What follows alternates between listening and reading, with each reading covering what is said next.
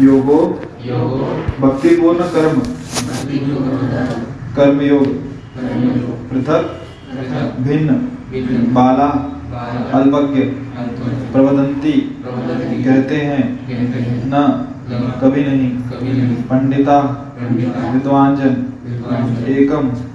एक में। अपि। भी आस्थित। स्थित। सम्यक पूर्णतया उभयो दोनों का विन्दते भोग करता है। फलम फल। अनुवाद अज्ञानी ही भक्ति अर्थात कर्म योग को भौतिक जगत के विश्लेषणात्मक अध्ययन यानी कि सांख्य से भिन्न कहते हैं। जो वस्तुता ज्ञानी है वे कहते हैं कि जो इनमें से किसी एक मार्ग का भली भांति अनुसरण करता है वो दोनों के फल प्राप्त कर लेता है। तात्पर्य श्री रूपा जी द्वारा, भौतिक जगत के विश्लेषणात्मक अध्ययन सांख्य का उद्देश्य आत्मा को प्राप्त करना है। भौतिक जगत की आत्मा विष्णु या परमात्मा है। भगवान की भक्ति का अर्थ परमात्मा की सेवा है। एक विधि से वृक्ष की जड़ खोजी जाती है और दूसरी विधि से उसको सींचा जाता है। सांख्य दर्शन का वास्तविक छात्र जगत के मूल अर्थात विष्णु को ढूंढता है। और फिर पूर्ण ज्ञान समेत अपने को भगवान की सेवा में लगा देता है। अतः मूलतः इन दोनों में कोई भेद नहीं है, क्योंकि दोनों का उद्देश्य विष्णु की प्राप्ति है। जो लोग चरम उद्देश्य को नहीं जानते, वे यही कहते हैं कि सांख्य और कर्मयोग एक नहीं है, किंतु जो विद्वान है वह जानता है कि इन दोनों भिन्न विधियों का उद्देश्य एक है। ओम अज्ञानतिमिरन्दस्य ज्ञानाञ्जनशलाकया चक्षुरुन्मिलितं येन तस्मै श्रीगुरुवे नमः। श्रीचैतन्यमनोभीष्टं स्थापितं येन भूतले स्वयं ददाति वन्देऽहं श्रीगुरो श्रीयुतापदकमलं श्रीगुरोन् वैष्णवांश्च। श्रीरूपां रघुनाथान्वितं तां साद्वैतं, सावधूतं, परिजनासहितं, कृष्णचैतन्यदेवं। श्रीराधा कृष्णपादां सहगना ललिता नमो विष्णुपादाय कृष्णपृष्ठाय भूतले श्रीमते भक्तिवेदान्तस्वामी इति नामिनि। नमस्ते सारस्वते देवे, गौरवाणी प्रचारिणे निर्विशेष शून्यवादी पाश्चात्यदेशधारिणे वञ्चाकल्पतरुभ्यश्च कृपा सिन्धुभैव च पतितानां पावनेभ्यो वैष्णवेभ्यो नमो। हे कृष्ण करुणा सिन्धु दीनबन्धु जगत्पते। गोपेश, गोपिका, कान्त, राधा नमस्ते। तप्त काञ्चन गौराङ्गी, राधे वृन्दावनेश्वरि। वृषभानुसुते देवी प्रणमामि हरिप्रिये। जय श्री कृष्ण चैतन्य प्रभु नित्यानंद श्री अद्वैत गदाधर श्रीवासादि भक्तवृंद हरे कृष्णा हरे कृष्णा कृष्णा कृष्णा, हरे हरे। हरे राम हरे राम राम हरे हरे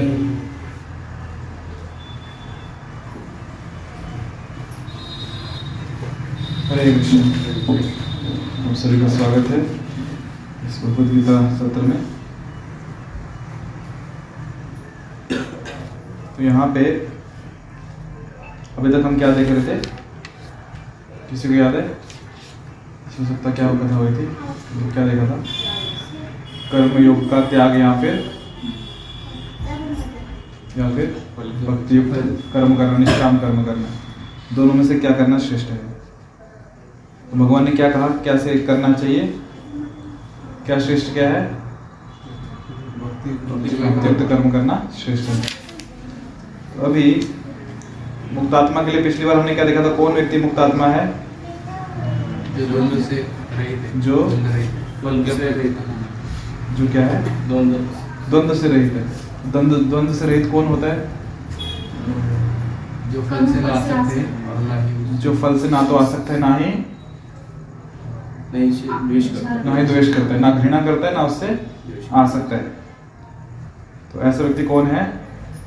नित्य सन्यासी। तो ये हमने चर्चा की थी। तो होमवर्क किया क्या सबने फिर? गीता। गीता लाई? है ठीक है। और दूसरा होमवर्क क्या दिया था? प्रैक्टिकली करना। हाँ क्या? किस चीज़ को? द्वंद्व को। दोनों कर्मफल से आ सकते हैं या फिर द्वेष करते हैं तो ऐसे हम मुक्त आत्मा है क्या? आज बाकी लोग कहाँ पे हैं? कोई शादी है। ये दो ही ऑप्शन होते हैं किसी की शादी होती है या मैच होता है।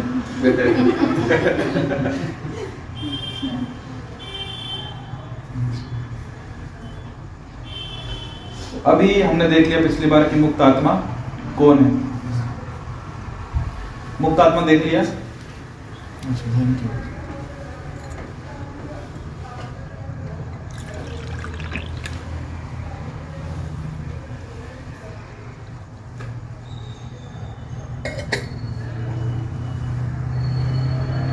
अभी भगवान दो बता रहे हैं कि अज्ञानी ही भक्ति मतलब कर्मयोग को भौतिक जगत के विश्लेषणात्मक अध्ययन, यानी कि सांख्य से भिन्न कहते हैं। जो वस्तुतः ज्ञानी है, वे कहते हैं कि जो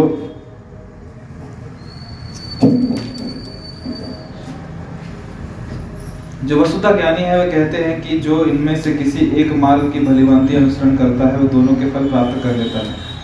वापस दो मार्ग चल रहे हैं अभी। कौन से मार्ग चल रहे हैं? चार श्लोक हो, तीन श्लोक हो गए पहले। कौन से दो मार्गों के बारे में चर्चा हो रही है?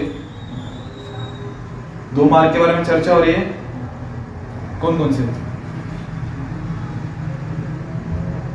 अच्छा मार्ग छोड़ो। दो लोगों के बारे में चर्चा हो रही है। कौन से दो लोग हैं? मुझे ऐसा लगता है गीता क्लास रोज होना चाहिए, हफ़्ते के बाद नहीं होना चाहिए। कौन से दो लोग हैं? कौन से दो मार्ग हैं?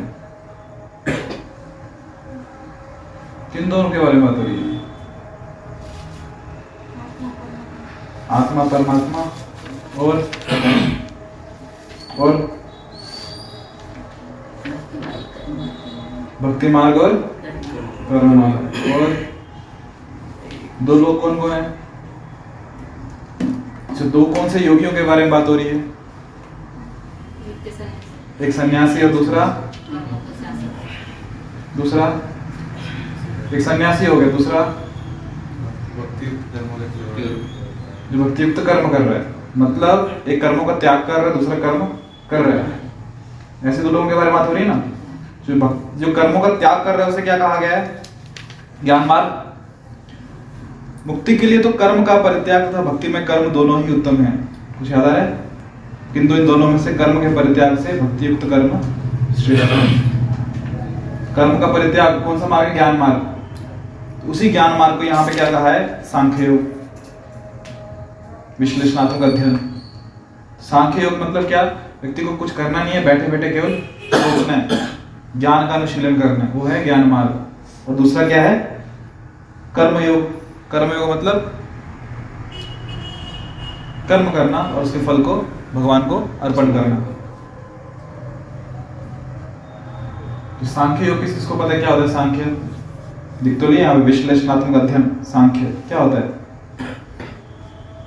शुरुआत हुई है सांख्य योगो पृथक बाला। तो सांख्य योग एक शब्द नहीं है, दो शब्द है। सांख्य मतलब भौतिक जगत का विश्लेषणात्मक अध्ययन, और योग मतलब भक्तिपूर्ण कर्म या कर्म ठीक है, भक्तियों को देखेंगे। सांख्य क्या होता है? अच्छा विश्लेषणात्मक अध्ययन ये समझ में आया क्या? एनालिटिकल स्टडी इसे इंग्लिश में एनालिसिस कभी किसी का हम एनालिसिस करते हैं। एनालिसिस करते हैं मतलब क्या करते हैं? हम्म? उसका पृथक्करण करते हैं। उसको एकदम बारीकी में स्टडी करते हैं इसका है क्या क्या इसमें? जब बात कर रहे हैं कि जो ज्ञानी है वो संसार को विश्लेषणात्मक अध्ययन या फिर जब आत्म साक्षात्कार के मार्ग में आगे बढ़ रहा है तो विश्लेषणात्मक अध्ययन करता है उसका। उसे कहते हैं सांख्य योग। कपिल देव जी का नाम सुना है? कौन है? वेरी गुड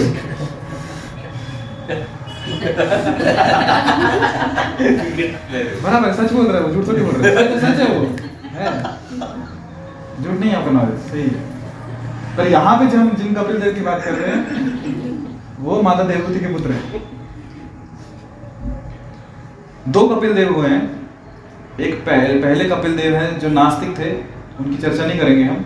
उन्होंने भी सांख्य योग दिया परंतु जो विशेष जो कपिल देव जो भगवान के अवतार थे उनके बारे में चर्चा कर रहे हैं। उनने सांख्य योग दिया परंतु सांख्य योग में उन्होंने भगवान को भी इंक्लूड किया। देखते कैसे। सांख्य योग विश्लेषणात्मक विश्लेषणात्मक अध्ययन जहाँ पर उसका पूरा एनालिसिस कर रहे हैं कि सृष्टि बनी कैसे है। ज्ञानी कैसे देखता है वो देखते हैं। इसमें 24 तत्व आते हैं। कितने? 24 एलिमेंट्स 24 तत्व। पहला पंच महाभूत पंच महाभूत पता है कौन से? कौन कौन से? धरती, अग्नि, जल, आकाश, वायु और आकाश। पाँच हो गए। धरती, उससे सूक्ष्म, सबसे स्थूल आ गई धरती। उससे सूक्ष्म क्या है? जल। उससे सूक्ष्म, अग्नि। उससे सूक्ष्म, वायु। उससे सूक्ष्म, आकाश। तो पाँच तत्व आ गए गिनते चलो पाँच हो गए। उसके बाद पाँच ज्ञान इंद्रियाँ, जहाँ से हम ज्ञान लेते हैं। कौन कौन से? आँख, नाक, कान, जीवा और त्वचा। कितने हो गए टोटल पाँच और पाँच दस हो गए। अभी इन पाँच ज्ञान इंद्रियाँ, ज्ञान ले रहे हैं तो उनकी पाँच विषय वस्तु भी होंगी। आँखों के लिए क्या है? रूप। कान के लिए ध्वनि नाक के लिए सुगंध गंध कह लो त्वचा के लिए स्पर्श और जीवा के लिए स्वाद। पाँच हो गए टोटल कितने हो गए? पंद्रह। उसके बाद पाँच कर्मेंद्रियाँ। हाथ पाँव दो बोलना। जी बोलती है ना? मुँह से बोलते तीन। उसके बाद हिंदी में क्या बोलते हैं पता नहीं इंग्लिश में जेनिटल्स और एनस बोलते हैं। गुदा द्वार एक चौथा और क्या बोलेंगे उसको? हिंदी मेरी भी अच्छी नहीं है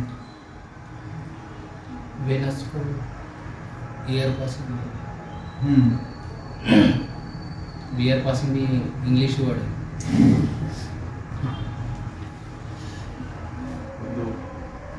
इवैक्यूटिंग जो नहीं उसको एनस बोलते हैं। जेनेटिक्स को क्या बोलते हैं। हिंदी में कन्वर्ट करना। जड़ इंद्रिया हाँ समझ गए ना आप? बस ठीक है। तो ये कितने पाँच हो गए? टोटल कितने हो गए? बीस। उसके बाद मन इक्कीस बुद्धि बाईस अहंकार तीन। तेईस हो गए। फिर चौबीसवां तत्व है वो महातत्व है जिसमें तीन गुण आते हैं सत्वगुण रजोगुण तमोगुण। तीनों का कंबाइंड महातत्व बोलते हैं वो आ गया हमारे पास। कितना? है चौबीस तत्व हो गए। तो सृष्टि में जो भौतिक जगत में हम जो कुछ भी देख रहे हैं यही चौबीस तत्व है। इसके अलावा कुछ भी नहीं।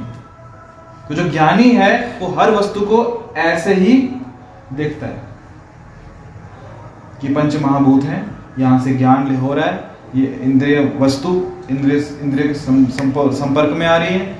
एक व्यक्ति कर्म का कार्य कर रहा है कर्म इंद्रियों से, मन, बुद्धि, अहंकार का उपयोग कर रहा है, और जो तीन गुण हैं, उससे कार्य जो महत्व है, उससे कार्य कर रहे हर चीज़ को वैसे देख रहा है। चाहे वो चल के कहीं जा रहा है, चाहे वो भोजन कर रहा है, चाहे किसी से बात कर रहा है, कुछ देख रहा है, कुछ सुन रहा है, वो सिर्फ़ ज्ञान यही देखता है कि ये विषय और ये विषय वस्तु बस आपस में संपर्क हो रहा है। मैं इसमें कहीं नहीं हूँ। जब भोजन कर रहे हैं तो क्या होता है? प्लेट सामने होती है, पहले आँखें उसे देखती हैं। तो मतलब वो रूप है उसमें कुछ? जब हम दाल, चावल खा रहे हैं या फिर रसगुल्ला खा रहे हैं, या समोसा खा रहे हैं तो क्या होगा? उसका कुछ रूप है, कुछ आकार है? तो जीवा बाद में खाएगी। पहले कहाँ जाता है वो? आँख में। हाँ नाक में भी जाता है, बराबर है। सुगंध उसकी नाक में जाती है। सुगंध? ठीक है, पहले दिखा नहीं ठीक है, यहाँ से पकड़ो। किचन से सुगंध आ गई। पहले कहाँ गया वो? गंध नाक में। तो इंद्रिय, नाक का संपर्क हो गया इंद्रिय, विषय वस्तु से। वो क्या है? गंध। नाक और गंध का संपर्क आ गया। आँखों से हम उसका आकार देखते हैं, फिर कान से सुनते हैं क्या बना है, और जीवा से उसका स्वाद लेते हैं, हाथों से उसको स्पर्श करते हैं। तो जो ज्ञानी है, वो केवल ये देखता है कि क्या हो रहा है, ये केवल इंद्रिया और विषय वस्तु आपस में संपर्क कर रहे हैं। मैं इसमें कहीं नहीं। इसलिए वो आसक्त नहीं होता। इसलिए वो अनासक्त रहता है। तो ज्ञानी ज्ञान मार्ग है। कि व्यक्ति को बस अपनी बुद्धि का प्रयोग करना है और बस चीज़ों को यथारूप यथारूप देखना उसको एज इट इज़ चल क्या रहा है, वो क्या रहा है। भ्रमित नहीं होना। फिर मन और बुद्धि, अहंकार फिर जो कर्तव्य कर रहा है, कुछ कार्य कर रहा है तो फिर देखता है कि ये हाथ काम कर रहे हैं, मैं थोड़ी हाथ हूँ। बराबर है? मैं हाथ नहीं जैसे बोलता हूँ, ये पुस्तक किसकी है? पुस्तक किसकी है? ठीक है। ये वो मोबाइल किसका है? मेरा। मतलब आपका। हम ऐसे बोलते ना कपड़े किसके हैं? मेरे। हाथ किसका है? मेरा। तो क्या मैं मोबाइल हूँ? मैं कपड़े हूँ? नहीं। तो जब मैं बोल रहा हूँ मेरा हाथ मेरा है तो मतलब मैं हाथ तो क्या नहीं ऐसे देखता? ये कर्म इंद्रिय है जो कर्म कर रही है। मैं एक इंद्रिय नहीं। फिर ये इंद्रिय जो है वो विषय वस्तु के संपर्क में आ रही है। तो विषय वस्तु इंद्रिय का आपस में चल रहा है। मैं इनसे अलग हूँ। पृथक हूँ अलग हूँ। तो क्या नहीं ऐसे देखता? है फिर मन में कुछ इच्छाएँ उत्पन्न हो रही है। मन के तीन कार्य होते हैं। कौन कौन से? सोचना, इच्छा करना और थिंकिंग फीलिंग एंड विलिंग अनुभव करना। थिंकिंग मतलब सोचना फील मतलब महसूस करना कुछ। और, तीसरा क्या बोलो? विलिंग इच्छा करना। ये तीन मन के कार्य हैं। तो मन ये तीन कार्य करता है। तो जब कुछ इच्छा का भी मन में ज्ञानी के मन में इच्छा भी आती तो वो देखता है, ये इच्छा मैं नहीं कर रहा हूँ। ये इच्छा कौन का कहाँ पे आ रही है? मन में आ रही है। वो ये देखता है कि मैं और ये इच्छा अलग अलग है, हम एक नहीं है। इसलिए वो जो ज्ञानी है वो इच्छाओं के ऊपर कार्य नहीं करता। जैसे मान लो, यहाँ बैठे बैठे याद आ जाए कि कल जो ये पानी पूरी खाई थी, बहुत स्वादिष्ट थी। उसमें क्या तीखट मसाला था, क्या उसमें आम्बट बना था, क्या दही थे, क्या छोले थे। और सूखा पड़ी तो बहुत बढ़िया था। में बाढ़ आ गई होगी अभी तक। स्मरण आया कल का। बराबर? जो स्मरण आ गया है तो अभी वापस इच्छा हो सकती है कि यहाँ से निकले दरवाजे के बाहर तो पहले कहाँ जाएँगे? पानी पूरी वाले के पास। कि मन में इच्छा आई आई है मुझे भी खाना। तो ज्ञानी जो है, वो ये देखेगा कि मन में इच्छा तो आई है, पर वो मेरी इच्छा है कि मन में इच्छा आई हम लोग जो नॉर्मल नॉर्मल मतलब नॉर्मली बोलेंगे बट जो ज्ञान में नहीं है, वो क्या सोचते हैं? नहीं, मुझे खाना है।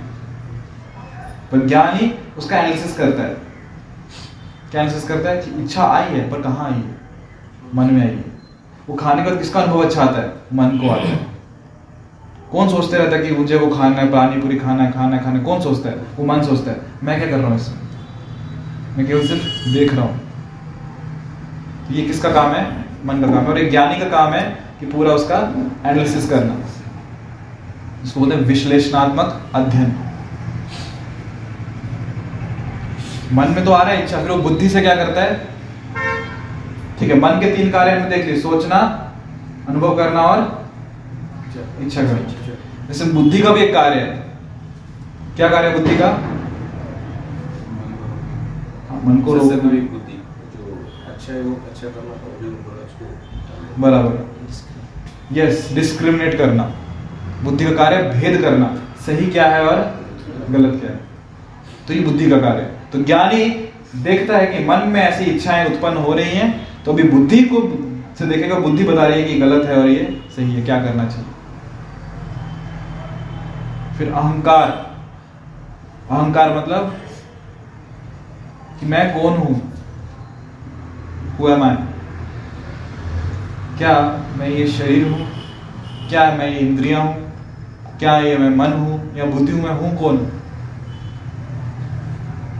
तो ज्ञानी जब ये सब देख रहा है,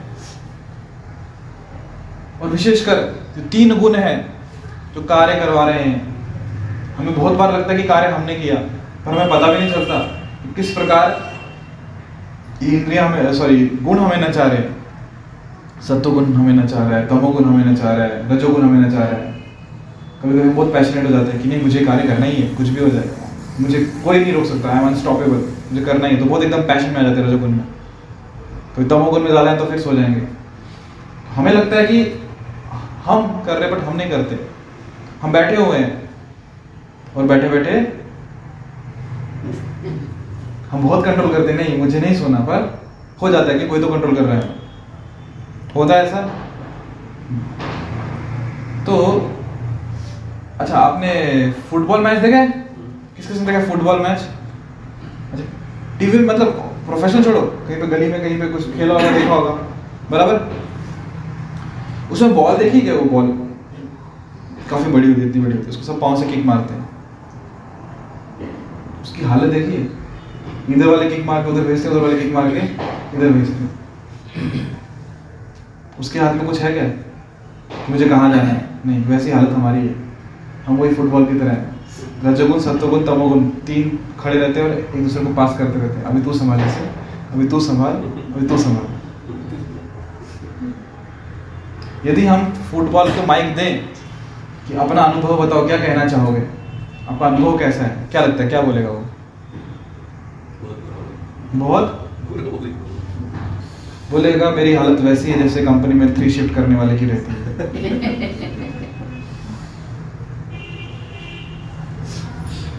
तो अभी दोष किसका है? तीन गुणों का है कि हमारा है। ठीक है फुटबॉल में दोष किसका है? दोनों टीम वालों का है कि किसका है? किसका दोष है? फुटबॉल को इतना मार खानी पड़ रही है। कितने, ग्यारह लोग होते हैं ना यहाँ पे? ग्यारह इधर ग्यारह इधर। बाईस लोग मिलके पीते हैं। गलती किसकी है? हम्म? टीम की गलती गलती हमारी जो देखने जा रहे हैं। पहला सवाल, फुटबॉल को ग्राउंड में आने के लिए बोला किसने?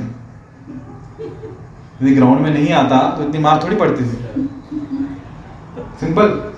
तो हमको इतनी मार खानी पड़ रही है तीन गुणों से। सवाल ये यहाँ पे भौतिक जगत में आने को बोला किसने? किसने बुलाया था? स्पेशल इनविटेशन मेरे मामा की शादी में ज़रूर आना। किसने बुलाया था क्या? नहीं बुलाया था। फिर भी हम चल पड़े। चलो, अनुभव करके आते हैं नए नए तो ज्ञानी जो है, वो ये देखता है कि विषय वस्तु इंद्रिया आपस में संपर्क कर रही हैं, इंद्रिया कार्य कर रही हैं, मन में इच्छाएँ का निर्माण हो रहा है। बुद्धि बता रही है कि सही क्या है, गलत क्या है, अहंकार बता रहा है, मैं कौन हूँ, वास्तविक अहंकार क्या है, और गुण हमें नचा रहे तो ज्ञानी चीज़ों को ऐसे देखता है। तो जब भी कुछ देख रहा है, बस हर चीज़ में वो यही देखते रहेगा। और क्योंकि वो देख रहा है तो वो कौन है? वो पच्चीस सौ तत्व है आत्मा, जो दृष्टा है। वो केवल देख रहा है। तो ये चौबीस तत्व, जिसे सांख्य कहते हैं। सांख्य योग समझ में आ गया? कितने तत्व सांख्य योग में पहले पाँच क्या हैं? पंच तत्व? पंच तत्व? धरती? उसके बाद अगले पाँच? विषय वस्तु कितने हो गए? दस। उस विषय वस्तु के लिए भोगने के लिए पाँच क्या है? ज्ञान इंद्रिय कितने हो गए? पंद्रह। फिर उसके बाद पाँच? कर्म इंद्रिया कितने हो गए बीस। उसके बाद मन बुद्धि अहंकार कितने हो गए तेईस चौबीसवा क्या है? मन तत्व जो कि तीन गुणों का मिश्रण है। सत्तु रजोगुण तमोगुण हो गए चौबीस। चौबीस हो गए? और पच्चीसवा आत्मा। जो इन चौबीस तत्वों को नचा रहा है। क्योंकि आत्मा नहीं है तो चौबीस तत्व क्या करेंगे? गाड़ी खड़ी हुई है इसमें ड्राइवर नहीं तो गाड़ी क्या कर लेंगे? बराबर है? तो ये है हमारा विश्लेषणात्मक अध्ययन सांख्य योग। जिसका अभ्यास कौन करता है? कौन करता है? मैं? ज्ञानी। ज्ञान के द्वारा कुछ करना क्या पड़ रहा है इसमें? बैठे बैठे सिर्फ़ ज्ञान का ही यूज़ कर रहा है ना सिर्फ़? ज्ञान इसका अभ्यास करता है। तो अभी ये हो गया ज्ञान मार्ग जिसके बारे में। और ज्ञानी क्या करता है? कर्मों का परित्याग कर देता है, ये हमने पढ़ा पहले। अभी बात आ रही है जिन दो मार्गों की बात चल रही है जिन दो योगों की बात चल रही है तो एक हो गया संन्यास योग या ज्ञान योग और दूसरा क्या है, कर्म योग। और कर्म योग को विशेषकर शिल रूपा जी क्या बता रहे हैं यहाँ पे? भक्ति योग। अभी कह रहे हैं कि जो अज्ञानी है, जिसका ज्ञान नहीं है मंद बुद्धि है, वही इन दोनों मार्ग को अलग अलग देखता है। कि दोनों मार्ग अलग अलग है। ज्ञान मार्ग अलग है और कर्म कर्मयोग का मार्ग अलग अलग है। कि सांख्य योग का मार्ग अलग है और ये कर्म योग का मार्ग अलग है। ऐसा कौन देखता है अलग अलग? अज्ञानी। अज्ञानी। इन दोनों को अलग अलग देखता है। कौन? अज्ञानी। कौन? अज्ञानी। क्योंकि ज्ञानी जानता है जो वस्तुतः ज्ञानी है वह कहते हैं कि जो इनमें से किसी एक मार्ग का भली भांति अनुसरण करता है वह दोनों के फल प्राप्त कर लेता है। इनमें से किसी भी एक मार्ग का अनुसरण किया तो वो फल को हासिल कर लेगा फल क्या है? भगवान की प्राप्ति। वो जान जाएगा। तो इसलिए दोनों अलग अलग नहीं क्योंकि दोनों का उद्देश्य अलग अलग है। सॉरी सॉरी सॉरी सॉरी उद्देश्य एक ही है। उद्देश्य अलग नहीं है, इसलिए दोनों अलग अलग नहीं है।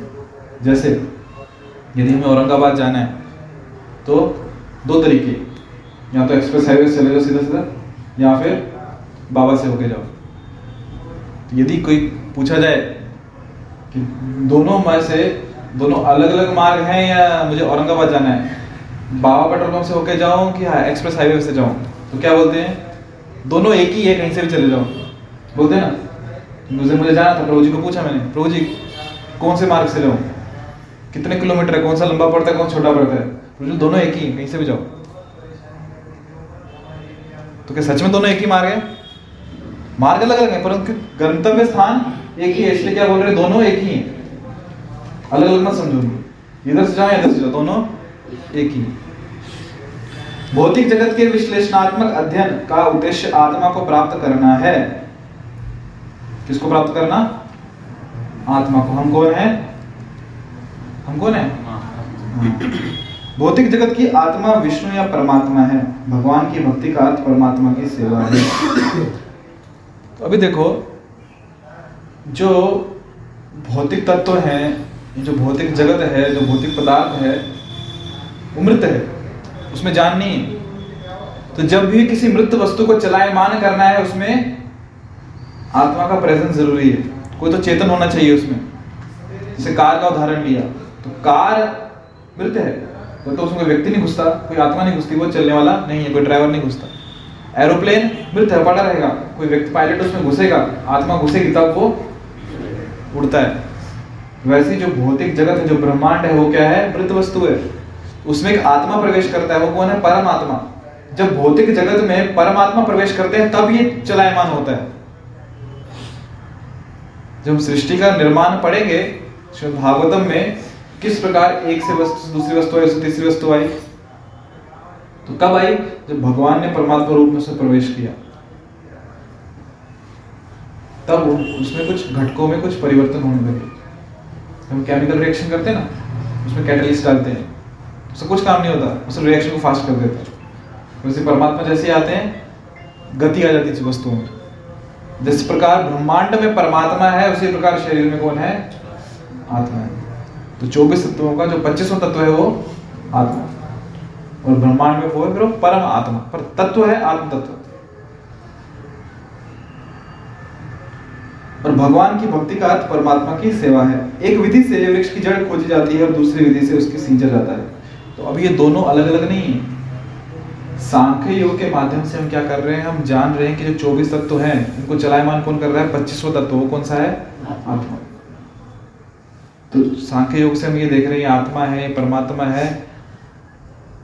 मतलब ये कि हम ये देख रहे हैं कि ये जो पेड़ है खोद खोद के उसकी क्या निकाल रहे हैं? उसकी जड़ निकाल रहे हैं कि हाँ ये जड़ है। ये समझ में आ गया? सांख्य योग से। कि जड़ कौन है? किसके कारण कारण कौन है सब चीज़ों का? वो है परमात्मा। तो अभी उसके बाद जो कर्म योग है, यानी कि भक्ति योग है, उसका उद्देश्य क्या है? कि जड़ मिल गई ना अभी उसको पानी डालो। समझ में आ गया? स्वामी कौन है? अभी क्या करो उनकी? सेवा करो। तो इस प्रकार दोनों अलग अलग नहीं है। जिस प्रकार रेलगाड़ी चलती है, किस पे चलती है? दो ट्रैक रहते हैं दोनों अलग अलग है क्या? तो यदि कोई बोल रहा है कि दोनों अलग अलग है तो क्या बोलेंगे उसे? अज्ञानी। क्योंकि दोनों पे चलना पड़ता है ना। अलग अलग नहीं। वैसे ही सांख्य योग जो है, उसमें हमें समझ में आ रहा है कि इसका स्रोत क्या है? वो है आत्मा या उनका भी स्रोत क्या है? परमात्मा। अभी समझ में आ गया तो क्या करना है उनकी सेवा करनी है। समझ में आ गया, जड़ क्या है तो क्या करना है उनको? पानी देना सींचना है। तो इसलिए दोनों मार्ग अलग अलग नहीं है। सांख्य दर्शन का वास्तविक छात्र जगत के मूल, अर्थात विष्णु को ढूंढता है और फिर पूर्ण ज्ञान समेत अपने को भगवान की सेवा में लगा देता है। ज्ञान मार्ग है ना? तो ज्ञान मार्ग व्यक्ति क्या करता है? विश्लेषणात्मक अध्ययन करता है। मतलब क्या कर रहा है? ढूंढ रहा है। ढूंढ रहा है। ये वैसे हो गया, जैसे एक बच्चा अपने पिता को ढूंढ रहा है। तो कष्ट करना पड़ेगा। कष्ट करना पड़ेगा। ज्ञान मार्ग आसान है क्या? कष्ट करना पड़ेगा। सोचते रहो बैठ के, ढूंढते रहो।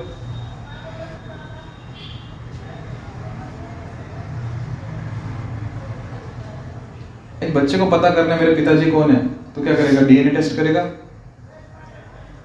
करेगा भी ना, तब भी पूरे दुनिया में जितनी पॉपुलेशन है, उसमें से 200 लोगों से ऐसे मिल जाएँगे जहाँ डीएनए मैच हो जाएगा। वो भी कितने साल लगेंगे? हज़ारों साल लग जाएँगे। तब तो बचेगा भी नहीं पता करने के लिए। तो ज्ञान ज्ञानी, ज्ञान मार्ग वही है, बैठ के ढूंढते रहो कि हमारा स्रोत क्या है। तो उससे सरल क्या है? बच्चा माँ को पूछ ले, पिताजी कौन है बेस्ट है, दो सेकंड में आंसर सामने। तो वैसे ही हम शास्त्रों को पूछ लेते हैं। गुरु हैं, साधु हैं, वैष्णव को पूछ लो। भगवान कौन है हमारा स्रोत क्या है? वो परंपरा में ज्ञान आया। बता देंगे। कृष्ण तो भगवान स्वयं, कृष्ण स्वयं भगवान। है खत्म काम। ढूंढते के बैठने की आवश्यकता ही नहीं है। और सांख्य दर्शन का जो वास्तविक छात्र है, छात्र जगत के मूल अर्थात विष्णु को ढूंढता है और फिर पूर्ण ज्ञान समेत अपने को भगवान की सेवा में लगा देता है। समझ में आ गया ना? ढूंढ लिया ना? हाँ ये भगवान मिल गए। अभी क्या करना है उनकी? सेवा करनी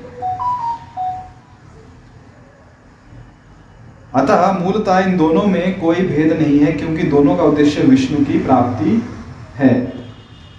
जो लोग चरम उद्देश्य को नहीं जानते, वे ही कहते हैं कि सांख्य और कर्मयोग एक नहीं है, किंतु जो विद्वान है वह जानता है कि इन दोनों भिन्न विधियों का उद्देश्य दोनों भिन्न क्या हो गया?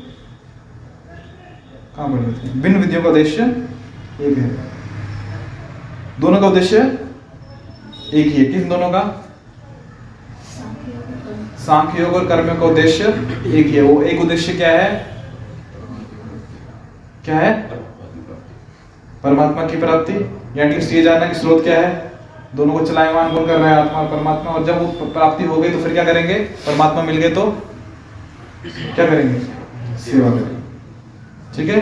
तो अगला श्लोक भी साथ में ले लेते क्योंकि दोनों सेम ही है। यत सांख्य प्राप्यते स्थानम। तद्योगैरपि गम्यते। एकं सांख्यं च योगं च। य पश्यति स पश्यति। यत जो सांख्य सांख्य। दर्शन के द्वारा प्राप्यते। प्राप्त किया जाता है। स्थानम। स्थान। तत् वही वही योगे योगे भक्ति द्वारा भक्ति द्वारा अभी अभी भी गम्यते प्राप्त कर सकता है। एकम एक सांख्यम विश्लेषणात्मक अध्ययन को च तथा योगम भक्तिमय कर्म को च तथा यह जो पश्यति देखता है। सह वह पश्यति वास्तव में देखता है। वास्तव में देखता है। अनुवाद जो ये जानता है कि विश्लेषणात्मक अध्ययन सांख्य द्वारा प्राप्त स्थान भक्ति द्वारा भी प्राप्त किया जा सकता है और इस तरह जो सांख्य योग तथा भक्ति योग को एक समान देखता है वही वस्तु को यथारूप में देखता है। तो देखे तो सब है।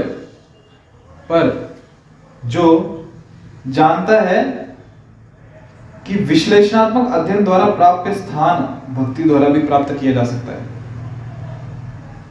जो गोल है, कि जिस जगह हमें जाना है, औरंगाबाद हमें जाना है तो जो इस रास्ते से हम जा रहे हैं इस रास्ते से भी जा सकते हैं। तो जो व्यक्ति ऐसा देख रहा है, वही वास्तव मायने में देख रहा है।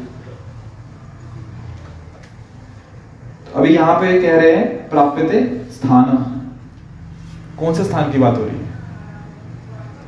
कौन सा स्थान प्राप्त करना है? विश्लेषणात्मक अध्ययन विश्लेषणात्मक अध्ययन और भक्ति के द्वारा। स्थानम शब्द का उपयोग किया ना कौन सा स्थान प्राप्त करना है? अल्टीमेट एम बोल रहे यस अल्टीमेट एम वो स्थान जहाँ से व्यक्ति वापस नीचे नहीं गिरेगा। यद गत्वाना निवर्तनते। जहाँ जाने के वापस नहीं आएगा वो स्थान की बात हो रही। तो उस स्थान में पहुँच के व्यक्ति वापस मतलब दोनों मार्ग उसी स्थान पे जा रहे हैं। तो जो वास्तव में जो दोनों को देखता है कि ये दोनों मार्ग एक ही जगह पे है दोनों को एक समान देखता है वही वस्तुओं को यथारूप में देखता है।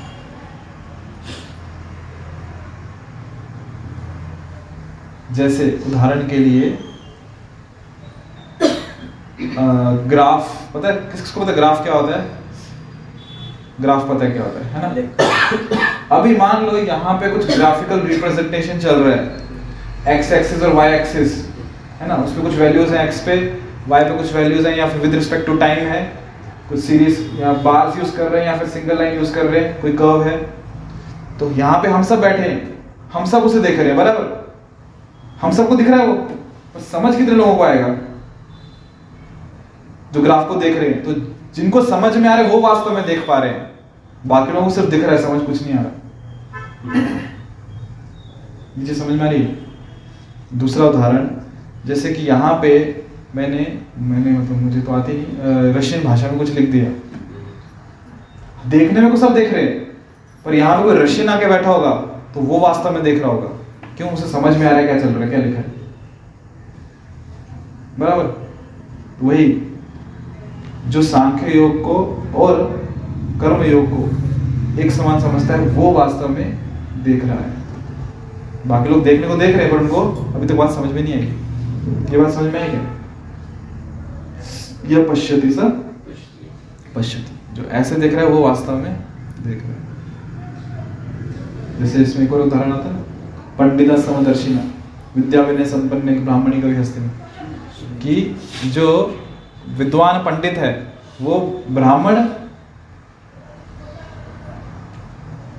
गाय और कुत्ता और कुत्ता खाने वाला। सबको एक समान देखता है। क्यों? क्योंकि सीधा अंदर आत्मा और परमात्मा को देख रहा है कि सब में आत्मा है। तो ये सब पश्यति वहाँ पे बोल सकते हैं कि जो ऐसे देख रहा है, वो वास्तव में देख रहा है। क्योंकि बाकी तो सिर्फ़ भेद ही देख रहे हैं कि मोटा शरीर, पतला शरीर।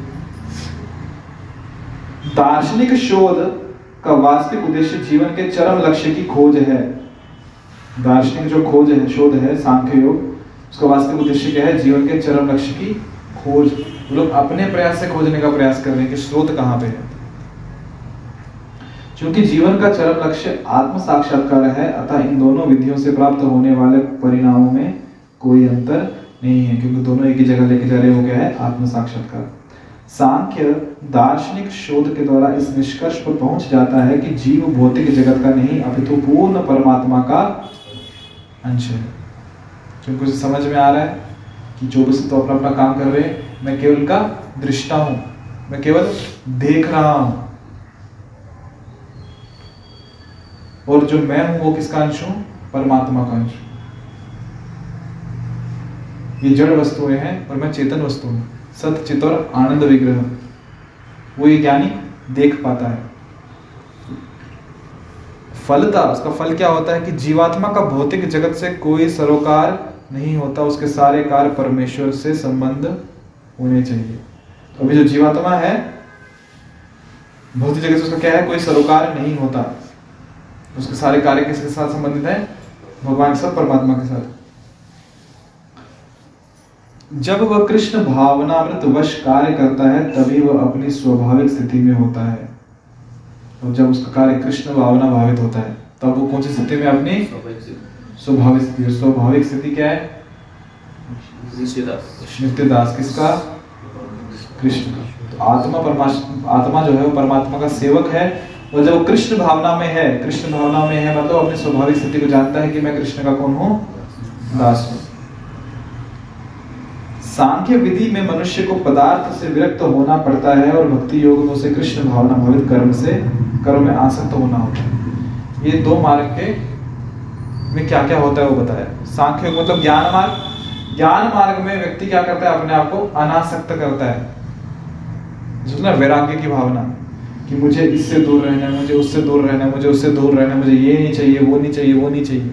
तो ये अनासक्ति का भाव किसमें आता है? सांख्य मार्ग में, ज्ञान मार्ग में। उसमें पदार्थ से विरक्त होना पड़ता है। और भक्ति योग में क्या करना होता है? जो कृष्ण भावना भावित कर्म है, उनसे आसक्त होना पड़ता है। तो कृष्ण भावना भावित कौन से कर्म है जिनसे हम आसक्त होते हैं? ठीक है आसक्ति छोड़ो। कृष्ण भावना भावित कर्म कौन से हैं? भगवान की सेवा। सेवा करना। कौन सी सेवा? नहीं बात बराबर है भगवान की सेवा करना। पर थोड़ा डिटेल्स भगवान को भोग भगवान को भोग लगाना कृष्ण भावना भावित कर्म है। उसमें आसक्त होना हाँ। जपा करना कृष्ण भावना भावित कर्म है उससे आसक्त होना और? पूजा करना और? पत्रम पुष्पम फलम तो वही भगवान को भोग लगाना और? कीर्तन। कीर्तन करना कृष्ण भावना भावित कर्म है और? जो भी भगवान के रिलेटेड हो तदीय जो है हम्म, जो भी भगवान के रिलेटेड है वो सब क्या है? कृष्ण भावना भावित कर्म है। कृष्ण कथा करना कृष्ण कथा सुनना, श्रवण करना, सब कृष्ण भावना भावित कर्म प्रसाद लेना, कृष्ण भावना कर्म है मंदिर जाना, तीर्थ यात्रा करना, तुलसी को जल देना, भगवान के संदेश का प्रचार करना पुस्तक ग्रंथों का वितरण करना, भगवत गीता का तो ये सब क्या है? कृष्ण भावना भावित तो इनसे क्या होना है? आसक्त होना है। भक्तों का संग करना, कृष्ण भावना भावित कर्म है। इससे क्या करना है? इससे आसक्त होना है। तो ज्ञान मार्ग में जो भौतिक चीज़ें हैं जिसे हम कहते हैं, जो हमें माया में धकेल रही है, उनसे क्या होना है? अनासक्त होना है। और भक्ति मार्ग में क्या है? कृष्ण भावना भावित कर्म में आसक्त होना है। तो हो गए ना दो अलग अलग मार्ग? हो गए ना दो अलग अलग मार्ग परंतु कह रहे हैं, जो दोनों का अलग अलग मार्ग समझते हैं, वो ज्ञानी है?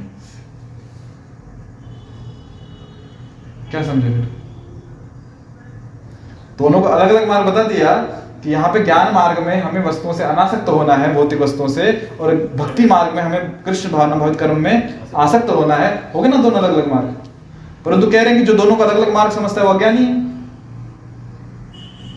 मार्ग अलग है लेकिन उद्देश्य। मार्ग अलग है पर उदाहरण देता हूँ।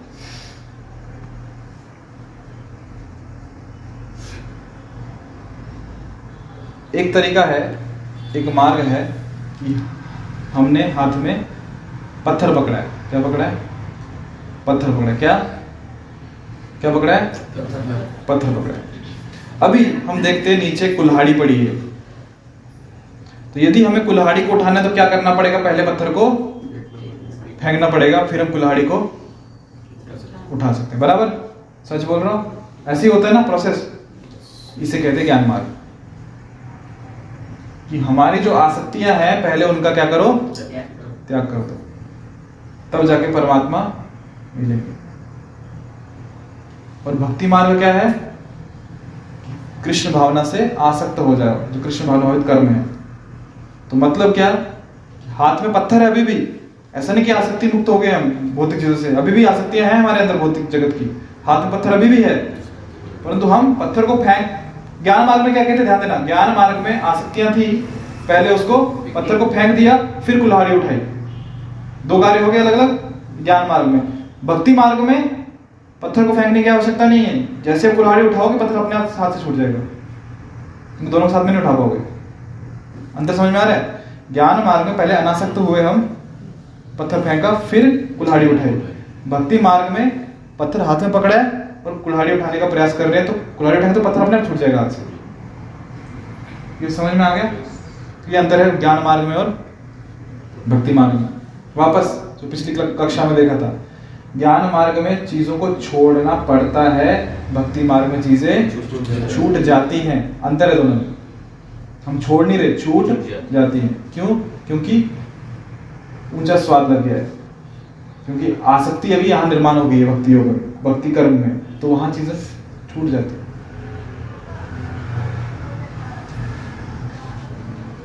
पहले कोई फ़ोन करता था हमें मतलब हम सबका उदाहरण है, कि चलो, आज यहाँ पे पार्टी है, वहाँ जाना है। आज न्यू मूवी रिलीज़ हुई है, वहाँ जाना है। है ना? तो हम क्या करते थे? घर वाले बोल रहे स्टडी करो। तो हम पहले अनासक्त होते थे, नहीं, मुझे नहीं जाना। तो मन मार के उसको बोलते थे, क्योंकि नहीं बोले तो डांट पड़ेगी घर से। निकल के तो घर से अंदर से बंद बाहर रहो जहाँ गए थे। अंदर आने की आवश्यकता नहीं है। होता है ऐसा?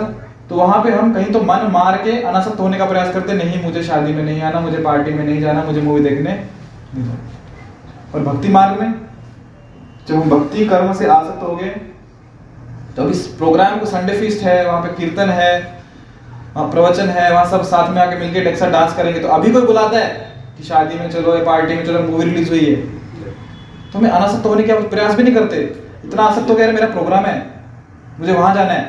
तो इतना एंगेज है कि अपने वहाँ चले जाते तो ये चीज़ अपने आप छूट गई, छोड़नी नहीं पड़ी अंतर समझ में आ रहा है? ज्ञान मार्ग में और भक्ति मार्ग में। इसलिए भक्ति मार्ग मार्ग दोनों सेम है, एक ही है, फिर भी भक्ति मार्ग सेफ़ है। क्या है? सेफ़ है, सुरक्षित है।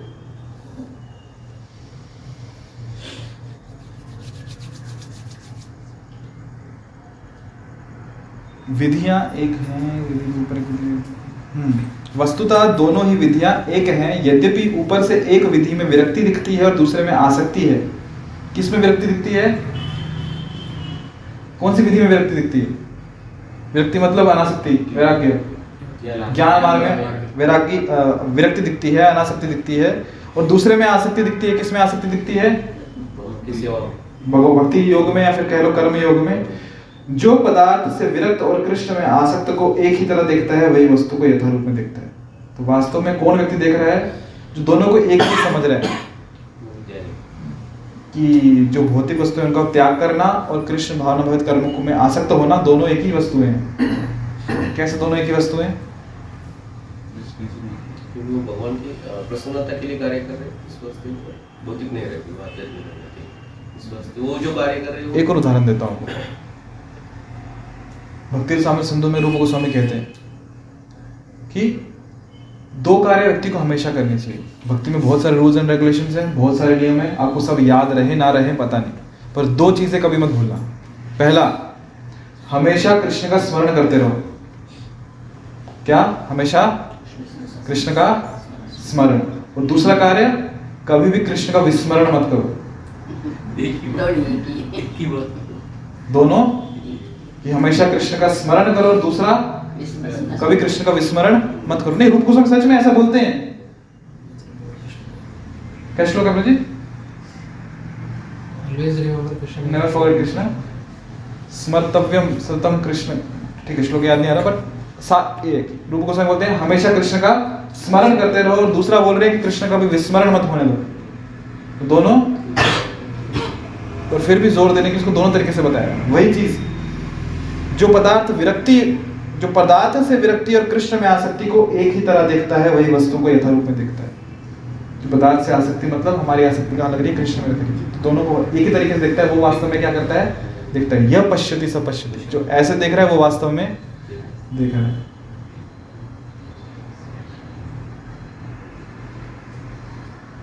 तो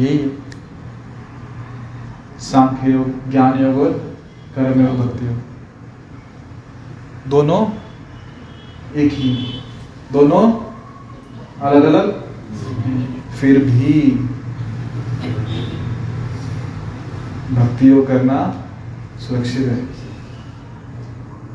दोनों एक ही जगह जा रहे हैं, बराबर है।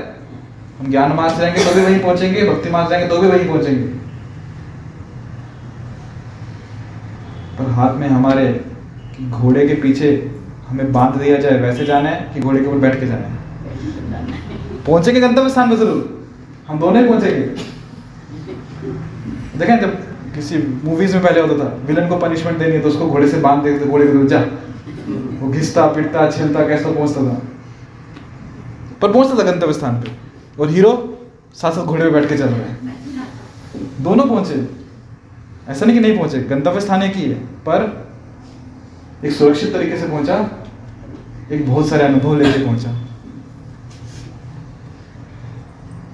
दोनों ज्ञान मार्ग और भक्ति मार्ग एक ही है। सांख्य योग और कर्म योग एक ही है, क्योंकि दोनों का गंतव्य स्थान एक ही। एक में हमें कष्ट करना पड़ेगा। कैसे कष्ट करना पड़ेगा? हमें अपने प्रयासों से अनासक्ति को लाना पड़ेगा। अपने प्रयासों से, इंद्रियों को, इंद्रिय वस्तुओं से, विषय वस्तुओं से दूर रखना पड़ेगा। आँखों को रूप से दूर रखना पड़ेगा, कानों को ध्वनि से दूर रखना पड़ेगा, नाक को गंध से दूर रखना पड़ेगा, जीवा को स्वाद से दूर रखना पड़ेगा, त्वचा को स्पर्श से दूर रखना पड़ेगा। इसका अभ्यास करना पड़ेगा।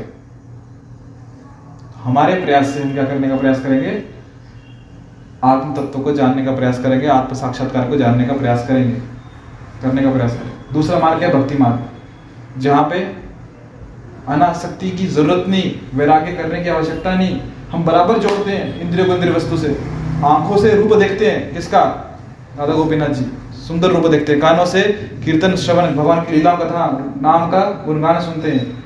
नाक से जो भगवान को फूल अर्पण किए हैं का सुगंध लेते हैं। और क्या बचा? जीवा से महाप्रसाद गोविंद स्वाद लेते हैं प्रसाद का। भगवान को तुलसी पत्र अर्पण किया, उसका स्वाद लेते हैं। त्वचा से स्पर्श, भक्तों का आलिंगन करते हैं। तो क्या वैराग्य है? हो गया आसक्ति कर्म में? कौन सा आसान है? प्रसाद खाना कि बोला, नहीं, मुझे नहीं चाहिए कौन सा आसान है? प्रसाद खाना आसान है ना? है ना? तो शास्त्र ने उदाहरण दिया है कि दो, ये ज्ञान मार्ग और भक्ति मार्ग का, कि ज्ञान मार्ग मतलब बंदर के बच्चे के जैसा। जब वो मादा बंदर, जो माता बंदर है, वो एक जगह से दूसरे स्थान पे जाती है तो बच्चा कस के पकड़ के रखता है? देखे। बच्चा कस के पकड़ के रखता है? माँ पेड़ की डाल को पकड़ती है और बच्चा माँ को पकड़ता है। पर कभी लंबी छलांग लगाई, झटका ज़ोर से लगा, क्योंकि बच्चा पकड़ कितनी ज़ोर से पकड़ेगा? पकड़ पकड़ के भी। शक्ति कम है तो छूट जाता है ज़ोर से नीचे गिरता है। तो ज्ञानी ऐसा ही है। अपने प्रयास से भगवान को जानने का प्रयास कर रहा है। तो वो कहाँ और भगवान कहाँ? तो इसलिए बहुत बार हम देखते हैं, ज्ञानी जो लोग हैं उनका खत्म जाता है, छोड़ देते ज्ञान मार्ग और भक्ति मार्ग मतलब बिल्ली का बच्चा। बिल्ली के बच्चे को पता है, मैं कैसे पकड़ूँगा माँ को? माँ, बिल्ली, उसको अपने मुँह में पकड़ लेती है। और फिर कितने भी लंबी छलांग लगाए, क्योंकि माँ ने पकड़ना शक्ति ज़्यादा है तो बच्चा सुरक्षित है। आपने देखा बिल्ली को अपने बच्चे को पकड़ते हुए? दांतों में पकड़ती है और बराबर पकड़ती है। और एक स्थान से दूसरे स्थान तक लेके जाती है। तो भक्ति मार्ग वही है, सुरक्षित है, कृष्ण के हाथों में हम इंद्रिय और इंद्रिय वस्तु साथ में आएँगी भी तो भी हमारी प्रगति करेगी। क्यों? क्योंकि कृष्ण से आ सकती है। कृष्ण की सेवा में हम। वहाँ पे हम जड़ समझ में आ गई है और जड़ को सीधा पानी दे रहे हम क्यों खोज करें कि जड़ कहाँ पे? खोज हो गई ना पहले? शिल के समय की बात है भक्त लोग एक, एक खोल रहे थे इंस्टीट्यूट खोल रहे थे कि जहाँ पे शिल प्रभुपाद की पुस्तकों का अध्ययन होगा, जहाँ पे शास्त्रों का अध्ययन होगा तो इंस्टीट्यूट खोल रहे थे। तो इंस्टीट्यूट का नाम क्या रखे? तो भक्तों ने सुझाव दिया, प्रभुपाद, हम इसको नाम देंगे भक्ति वेदांत रिसर्च इंस्टीट्यूट जहाँ पे बड़े बड़े स्कॉलर पंडित लोग साइंटिस्ट लोग आके रिसर्च करेंगे शास्त्रों के ऊपर। तो प्रभुपद ने बोला, भक्ति वेदांत रिसर्च इंस्टीट्यूट हम कोई, हमें कोई रिसर्च नहीं करनी अभी अभी कोई शोध नहीं लगाना। रिसर्च ऑलरेडी हो चुकी है। उसका कंक्लूजन भी आ गया है। ये कंक्लूजन उसका श्रीमद भागवतम भगवत गीता अभी कोई रिसर्च करने की आवश्यकता नहीं है फिर नाम दिया भक्ति वेदांत इंस्टीट्यूट शोध ज्ञान मार्ग में होता है। क्या ज़रूरत क्या शोध करने जब सब मिल रहा है बता दिया है कि ये कृष्ण है ये पेड़ है ये इसकी जड़ है हमें सिर्फ़ पानी देना है अभी।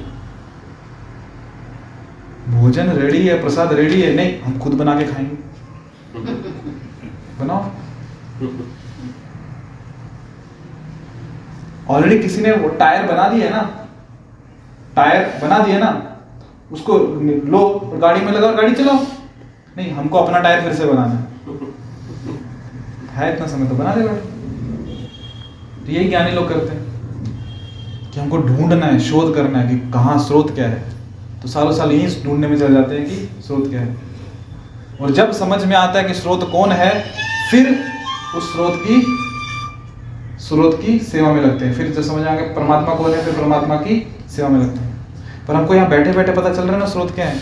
क्यों इतने वर्ष वेस्ट करे ज्ञान मार्ग में जाने के लिए। पहले मन को अनासक्त करे, भौतिक वस्तुओं से दूर जाना है। वो नहीं चाहिए हमें। फिर जब समझ में आएगा कि स्रोत परमात्मा है, हम उनके सेवक हैं, फिर भगवान की सेवा करते छवि से करते हैं ना। Why to reinvent the wheel जो चीज़ें ऑलरेडी बनी उसको वापस से क्यों बनाने में लगेंगे उसको सिंपल यूज़ करो। यही इन दो श्लोकों का सार है। ज्ञान मार्ग, भक्ति मार्ग एक ही है। सांख्य योग, कर्म योग एक ही है। सांख्य और कर्म योग किस सेंस में एक ही है? क्योंकि दोनों का उद्देश्य एक ही दोनों एक ही स्थान पे लेके जा रहे हैं। फिर भी जो भक्ति योग है वो सेफ़ है।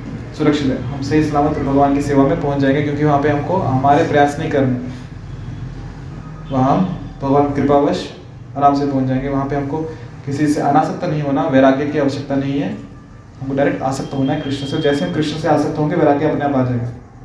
हमें पत्थर फेंक के कुल्हाड़ी उठाने की ज़रूरत नहीं है। जैसे हम कुल्हाड़ी उठाएँगे, पत्थर अपने आप हाथ से तो यहाँ रुके।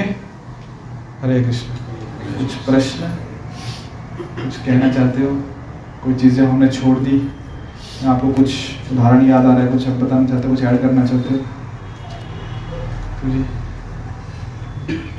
श्री प्रभुपाद उदाहरण देते हम्म। ना स्टेयर केस से जाना और हम्म। से जाना। फ्लोर ज्ञान मार्ग वही है कि स्टेयर के सीढ़ियों से एक एक जैसे आप हम लोग आए ना यहाँ पे सीढ़ियों से एक एक पाँव पे पैरी पे पाँव रखते रखते अगर यहाँ पे लिफ्ट होती तो लिप से सीधा लिफ्ट का बटन दबाते और माता जी मुझे ऐसे देख रही हैं।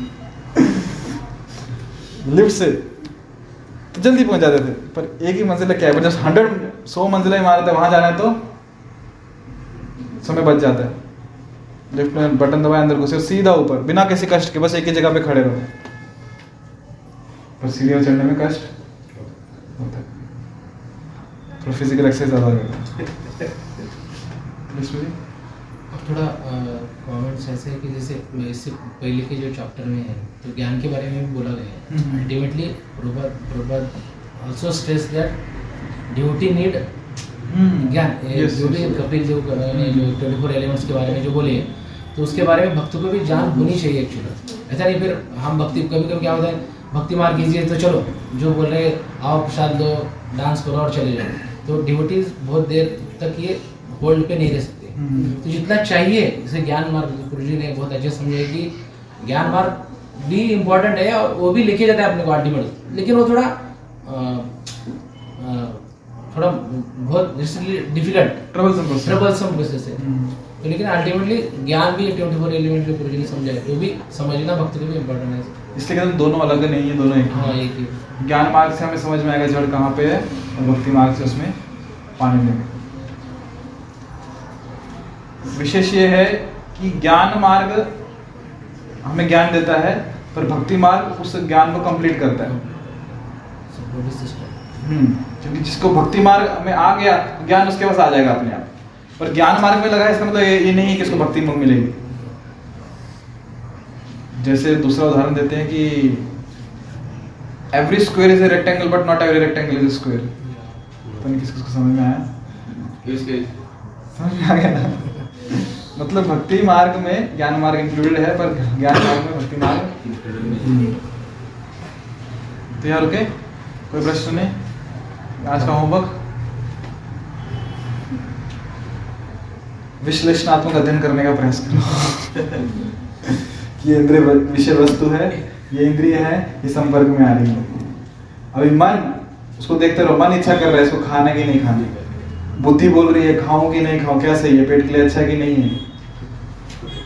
है ना? तो जब मेरा मन ने इच्छा की बुद्धि ने हाँ या ना बोला फिर इंद्रिय इंद्रिय वस्तु आ रही अभी हम प्रसाद देंगे ना उस समय देखना। ये विषय वस्तु है ये इंद्रिय है ये संपर्क में आ रही है और मन को अनुभव हो है। रहा है। ये आत्मा देख रही है। आत्मा मतलब मैं देख रहा हूँ। तो अगले फ्राइडे आ जाओ नहीं तो ऐसे ही सोचते सोचते बैठे हुए घर में अगले फ्राइडे को शादी नहीं है ना किसी की? ग्रंथराज श्रीमद् भगवत गीता की जय। श्रील प्रभुपाद की। जय। तो हम गुरु जी का बहुत बहुत धन्यवाद देना